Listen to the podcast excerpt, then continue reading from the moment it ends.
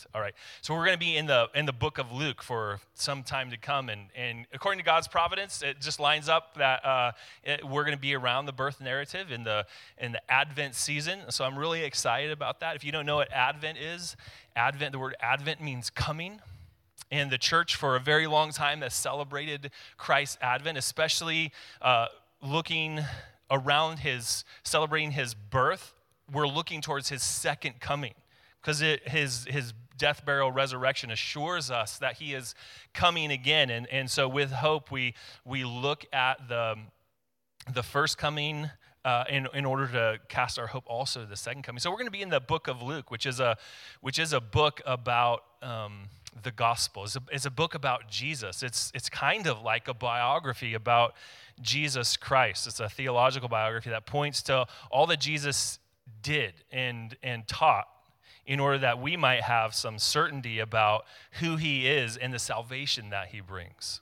This is going to be a, a book that's uh, good news for those who least expect it. So I, I hope you'll join us as we continue in this. And this is just the start. We're in the, the prologue of Luke, Luke chapter one. If you have a Bible, you can turn there, or you can scroll there in your device. I encourage you to open up a Bible in Luke chapter one.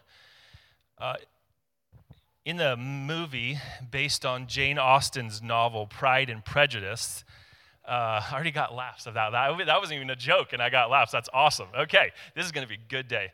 Uh, one of the main characters, Elizabeth Bennet, is, is being courted by two men who grew up in the same house, Mister Darcy and Mister Wickham.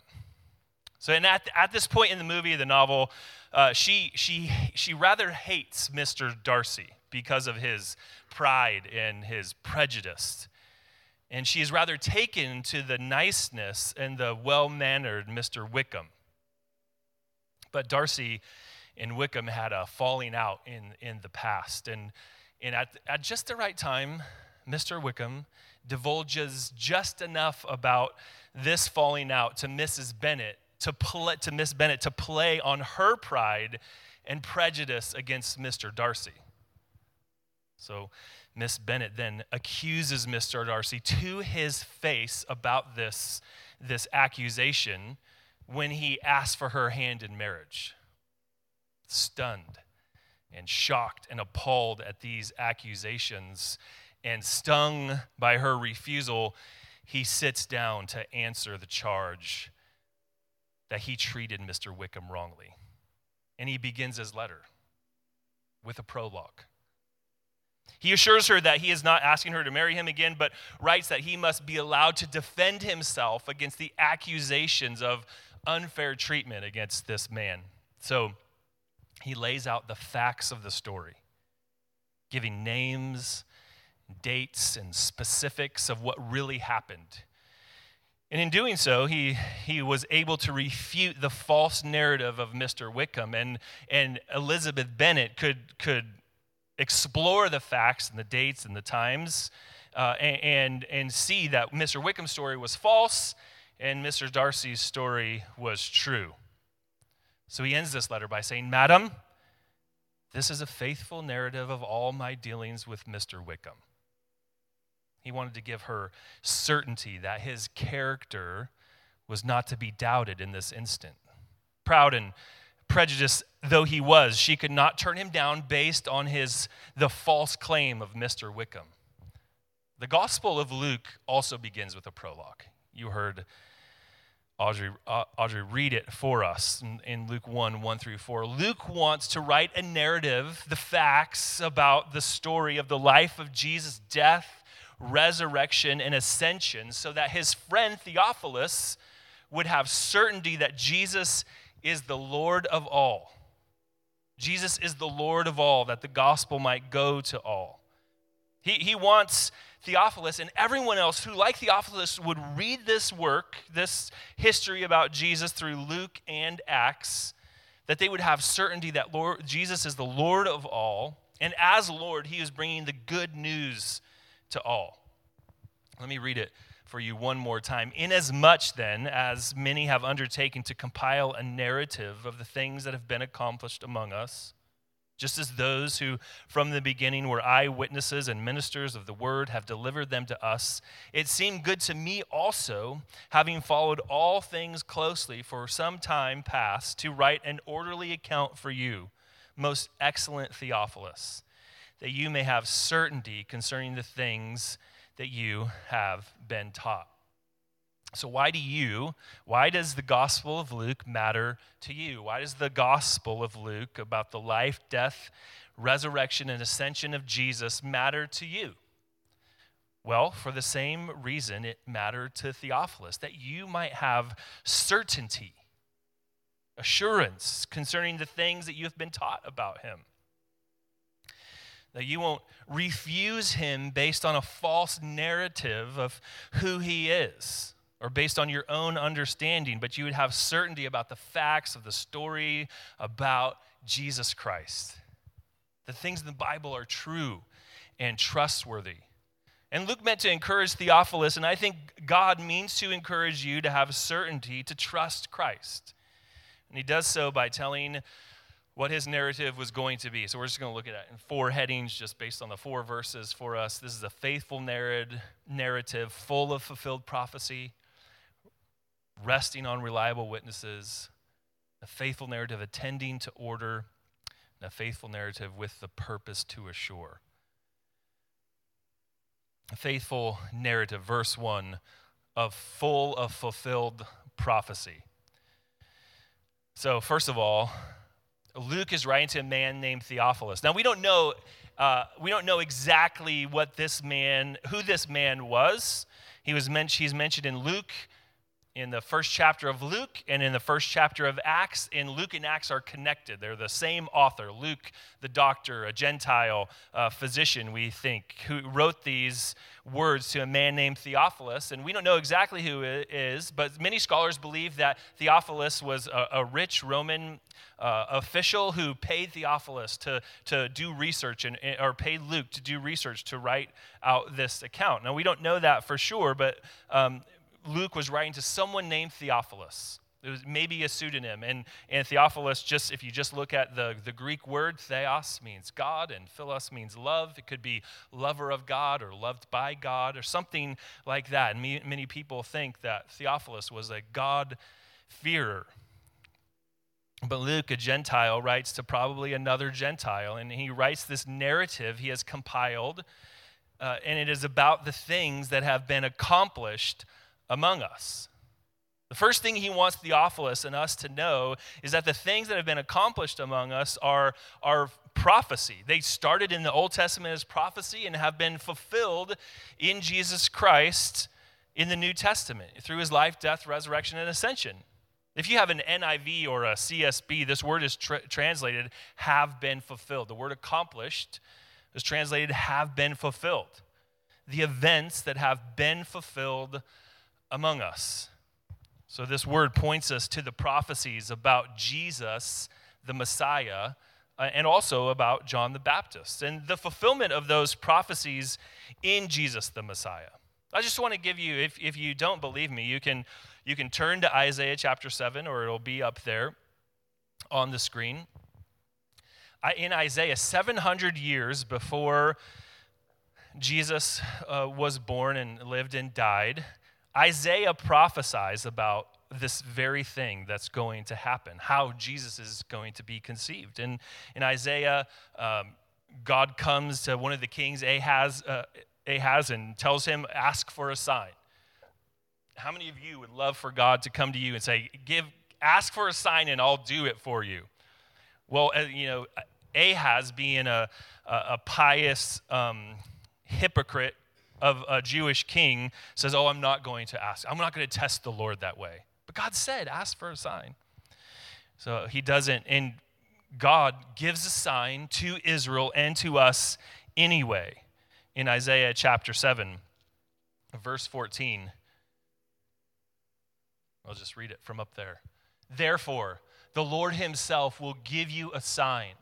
Behold, the virgin shall conceive and bear a son, and shall call his name Emmanuel. And there's debates about what that word virgin means, but even the people that translated the Septuagint, which was a Greek translation of the Hebrew Bible, cre- translated that word, a young maiden, as virgin, because they believed that that's what the prophecy meant. So God gives them a prophecy about a virgin who will conceive and bear a son, and he called his name Emmanuel. Where's the fulfillment of that prophecy? In Luke chapter one, verses twenty-six through thirty-one, we see the fulfillment of the prophecy of, of Isaiah chapter seven. In the sixth month, the angel Gabriel was sent from God to a city of Galilee named Nazareth, to a virgin betrothed to a man whose name was Joseph, of the house of David. And the virgin's name was Mary. And he came to her and said, "Greetings, O favored one, the Lord is with you." She was greatly troubled at the saying and tried to discern what sort of greeting this might be. And the angel said to her, "Do not be afraid, Mary, for you have found favor with God. And behold, you will conceive in your womb and bear a son, and you shall call his name Jesus. He will be great, and he will be called the Son of the Most High, and the Lord God will give to him the throne of his father David, and he will reign over the house of Jacob forever, and of his kingdom there will be no end." In Isaiah, the prophecy is given, and who will conceive of, of this great one, the Messiah. And in Luke, through Jesus' birth, it is fulfilled. Isaiah chapter forty, verses one through five is a, is a very famous prophecy. It says, "Comfort, comfort my people, says your God. Speak tenderly to Jerusalem and cry to her, that her warfare is ended and her iniquity is pardoned, that she has received from the Lord's hand double for all her sins. A voice cries in the wilderness, prepare the way of the Lord. Make straight in the desert a highway for our God. Every valley shall be lifted up, and every mountain and hill be made low, and an uneven ground shall become level, and the rough places a plain. And the glory of the Lord shall be revealed, and all flesh shall see it together, for the mouth of the Lord has spoken." Isaiah is, is predicting someone who is going to have a voice that cries out in the wilderness, make straight the way of the Lord, make his path straight, make it known.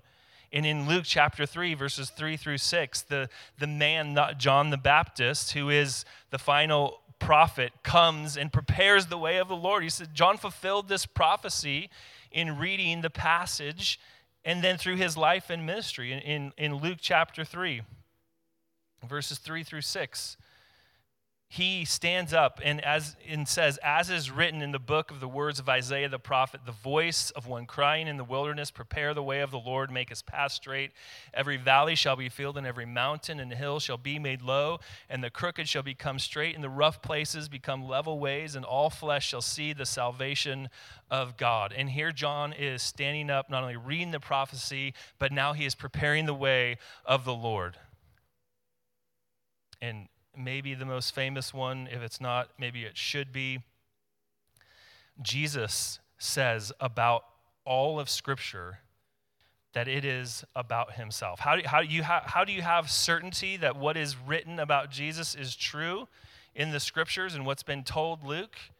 And Jesus says in, in Luke chapter twenty-four, "And he said to them, O foolish ones and slow of heart to believe all that the prophets have spoken, was it not necessary that the Christ should suffer these things and enter into his glory?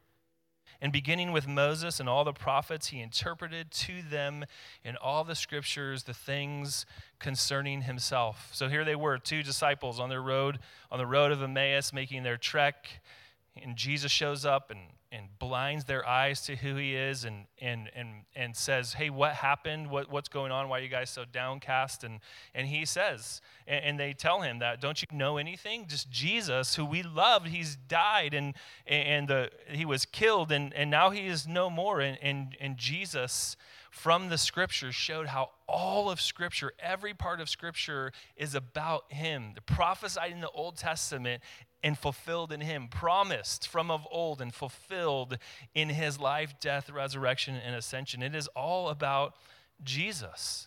This gospel is filled with fulfilled prophecy because it is the full of the life of Jesus, how he began to do and to teach. if you want certainty about who Jesus is, this narrative is full of the prophecy being fulfilled, but is also dependent on reliable witnesses. So Luke does not only point to prophecy, he also points to eyewitness testimony of those who are ministers or servants of the Lord. Now, when I say narrative, I don't I don't mean a fiction, I mean a true story. In fact, it has been said that that every every tale, every every story, every fiction that has a, a redemptive arc points to this one true story about Jesus Christ.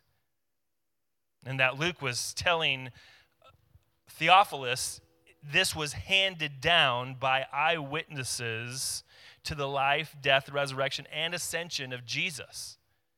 And that they were they were ministers or servants of the word. This message is about the good news of that work, that that message.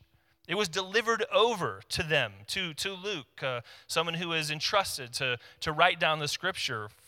It was handed down by the apostles and others whom Luke interviewed. It was passed down. They passed down the stories of, of old, these people who were eyewitnesses. They saw Jesus with their own eyes. I've heard, you know, people say that they would believe in the existence of Jesus if, if we could just produce enough evidence, if we if we can produce proof for him. They want empirical data in order to believe that Jesus was real person, ro- risen from the dead. Luke is giving us that evidence through the eyewitness testimony of those who saw him, of those who lived with him, of those who touched him, of those who ate with him, of those who saw all the miracles he did, of those who denied him, of, of those who saw his resurrection and ate with him after his resurrection. Here is the evidence. You want proof? Here, here it is. Here's the evidence. It's historical data that is for your reading. You know, sometimes the same people who who want the the evidence do not demand the same rigor when it comes to, say, the veracity of the life of Socrates or Plato. If you believe that Plato was alive, even though you never saw him, you have to rely on historical witnesses and data from of old, of eyewitnesses.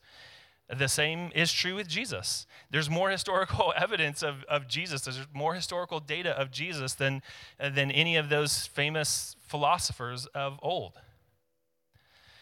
However, Luke provides historical data for the life, death, resurrection, and ascension of Jesus. And the problem is that you can have all of that historical evidence, but it must be received by faith alone. And this should be an encouragement to us, dear Christian friend, that Christianity is true and can be verified, but it must be believed. Must be trusted. It must you must be able to put your weight on it and and trust in it. Should also be an encouragement to bring your questions to the Bible and to let the Bible answer them fairly. Do you have questions about the historical reliability of, of, of Jesus' life, death, and resurrection? Come to a document that's been well attested over thousands of years and let it answer them. God, God gave, he, he is resting in part this narrative on reliable witnesses, those who are ministers to the word, those who serve the word. That's what the, they, they deacon the word. Uh, those reliable witnesses are not serving themselves. They're trying to serve the truth about who Jesus is, the truth of the gospel. Friends, these, these witnesses, they gave up some really embarrassing details about themselves. If if they were trying to dupe you or, or uh, you, you know, if they were trying to give a false narrative about Jesus, why, why would they say the embarrassing things about themselves, about their lack of trust, their denials of Jesus, all, all of the, the dumb things they did? Why why would they do that? No, it, this this narrative has reliability partly based in the in, in the in the the trueness or the the the Um, clearness of, of what the, the reliable witnesses uh, witnessed to of Jesus. So the it was full of prophecy. It rests on reliable witnesses, a, a, a, a historical account of that can be trusted and, and relied upon. But it also it also is an orderly account. It's a it's a faithful narrative, you know, much like Mister Darcy was giving Elizabeth Bennet. It's a faithful narrative, and it is orderly. It he says, "It seemed good to me also, having followed all things closely for some time, to write an orderly account for you, most excellent Theophilus." So what follows in Luke is one of four orderly accounts of the man Jesus. Now, he's not throwing shade on the other accounts. Like, you know, the other ones weren't reliable. Uh, you know, I'm going to get into, uh, I'm going to get my own market share by, you know, by giving the real orderly account. So he's not throwing shade on the other four gospels. But he's kind of throwing shade on false accounts of Jesus that were not as orderly as his, that weren't as well researched or, or, or as reliable. So Luke is not saying that the other accounts were deficient in any way, or that they were indeed different accounts of Jesus. All the Gospels, all four of them, work in harmony together, are one account of Jesus from four different perspectives. So they have overlapping perspectives to show, show that Jesus is the Son of God and the Son of Man, that he, from, from beginning, from before time began, was the Son of God, and forever will be the Son of God. But in time he took on flesh and, and became man so that he might take our, our sin on himself and live a perfect life in our place. That Jesus was the Son of God and the Son of Man. The whole, all of the Gospels are, are trying to prove this. All the Gospels show uh, Jesus as fulfilling Old Testament prophecy as God and Messiah. All of the Gospels, including Luke, show that his passion, that is the last week of his life, that his suffering that led to death, that last week of his life, the passion of Jesus is the most significant event in all of history. And they also have distinct purposes as well as overlapping purposes. Luke's purpose is to show that Jesus is Lord of all so the gospel may go to all, as Darrell Bock has said. Jesus is Lord of all, so the gospel may go to all. And this is one of the unique purposes Luke brings to the table, brings to the, the sort of multifaceted perspective about who Jesus is. He's he's coming and he's bringing the gospel to those who least expect it, those who are who are the maimed, the weak, the the the, the Gentiles. He, he takes pains to show that the good news is not just for religious Jewish people, but it's also for Gentiles like Luke and like someone like Theophilus and for people like you and me. It's also for the weak and the vulnerable, like the old. Gage is going to preach for us next week about these old people who hadn't had any children but are going to have children. The gospel is coming to them and, and through them. Comes the gospel comes, the gospel message comes to a, a virgin girl who is maybe the most weak and vulnerable, had the most weak and vulnerable status of anyone. She's engaged to a carpenter. It, it, people like the shepherds who were who are thought of as, as the low of the low, maybe sort of like the, the homeless in Corvallis. The gospel is coming to the weak and the lowly, the people who least expect it. And Luke's account is ordered to show all of this. This is his purpose. So if you think too much of yourself, or you you you think that you don't you you maybe need Jesus, but not really as much as that, those other people need Jesus, he wants to show you that no, actually, it's gospel's for you too. We need to be concerned that we need not be concerned that they were. The order of events. It wasn't about chronological order. This this wasn't a strict chronological order, but they were ordered to for a purpose, to to show what Jesus' life and death and resurrection and ascension actually meant for, for certainty about who Jesus was. So we need not be concerned where Luke differs in small details with the other Gospels. The Gospels do not disagree, friends. They we, we they have different perspectives, and and we can see that as we as we look through them and, and wade through them. And the, and the more questions you have, and the more you bring them to the Bible, the the more that your answer you will have more answers than questions. Just keep bringing them to the Bible and ask the Holy Spirit to to help you understand what you're not what you're not understanding.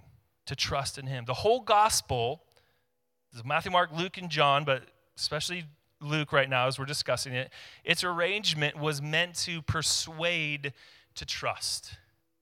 And that's our final point. This narrative is a faithful narrative that was meant to assure. A faithful narrative that was meant to assure, that was meant to persuade people to trust in Jesus Christ, to put all of their dependence, their hope in him. The purpose was so that Theophilus and all who read it would have certainty to trust those things that were taught about Jesus. So through the reading of Luke, Acts, we believe this is one book with two volumes. Luke is the first, Acts is the second, and all about what Jesus began to do and teach, and then what Jesus began, what Jesus, how Jesus finished that in the in the church, as he created the church and let the the, the church grow up and spread as the gospel came to people. God wants to deepen Theophilus in your faith or trust and dependence in him. Now, what is faith? I think it's a very, we talked about this in Rooted a few weeks ago in the college ministry. Uh, faith is is sort of a, a murky term for a lot of us, even even us, even Christians. Uh, learning how to define what faith is. So when we sing, by faith we see, by faith we see the hand of God in the light of creation's grand design. What does that mean? What is faith? The faith, Hebrews eleven one tells us, faith is the assurance of things hoped for, the conviction of things unseen. Faith is a response to gospel truth. Faith is a response to the truth that God reveals to us through his word, and through creation is, a, is the response of assurance and conviction. Friends, it's not a leap in the dark. Trust, maybe we should call it trust, is based in knowledge of the truth that one cannot see. Faith has, we talked about in our in the college ministry, faith has three aspects. It is uh, knowledge. You must know the facts about the gospel, about Jesus, before you can believe it. You must assent to those facts. That is, it's it's enough. It's not enough to just know them. You also have to assent to them, that they're true, that you you you believe that they are true facts, that Jesus was God, was man, did die, did rise again, and he did it for you. You must you must assent to that. But then there's this third component, this third aspect of faith, that is trust. And now you have to take that step to say, I believe it for me. I'm putting my trust in Jesus. I'm depending on him to trust him. He, he wants the knowledge about the Son, Jesus, to increase our trust and increase our affection, to change our will. So this really old document called the Westminster Shorter Catechism asks this question for kids. What is faith in Jesus Christ? And it gives this beautiful answer. Faith in Jesus Christ is a saving grace whereby we rest and receive, we receive and rest in him alone for salvation. Receive and rest on him alone for salvation. Jesus Christ and him alone, he gives saving grace, and we receive that as a gift, and we rest on it alone. On him for salvation. So knowing the gospel, the good news about Jesus, the Son of God, is meant to give you certainty about what you have learned from the Bible. The way Mister Darcy would convince Elizabeth of his character. He, he relayed a faithful narrative about himself. Friends, in the end, this would be good news for the Bennett family. Because despite all the false narrative and despite the pride and prejudice of Mister Darcy, his love for Elizabeth drove him to save the Bennett family and fortune, even in spite of themselves, even in spite of the mother. That was supposed to be funny, but I didn't get anything. He, his love for his soon-to-be bride bro, drove him to save them. And that is exactly what Luke is doing for Theophilus. Not about himself, but about, about Jesus. He is relaying a faithful narrative that shows beyond a shadow of a doubt that Jesus is who he claimed to be. It was fulfilled by prophecy. It rests on reliable witness, attended to order, and it was with a purpose to assure. Now I wonder, what is Jesus doing in your heart right now? Is he assuring you of what you've been taught?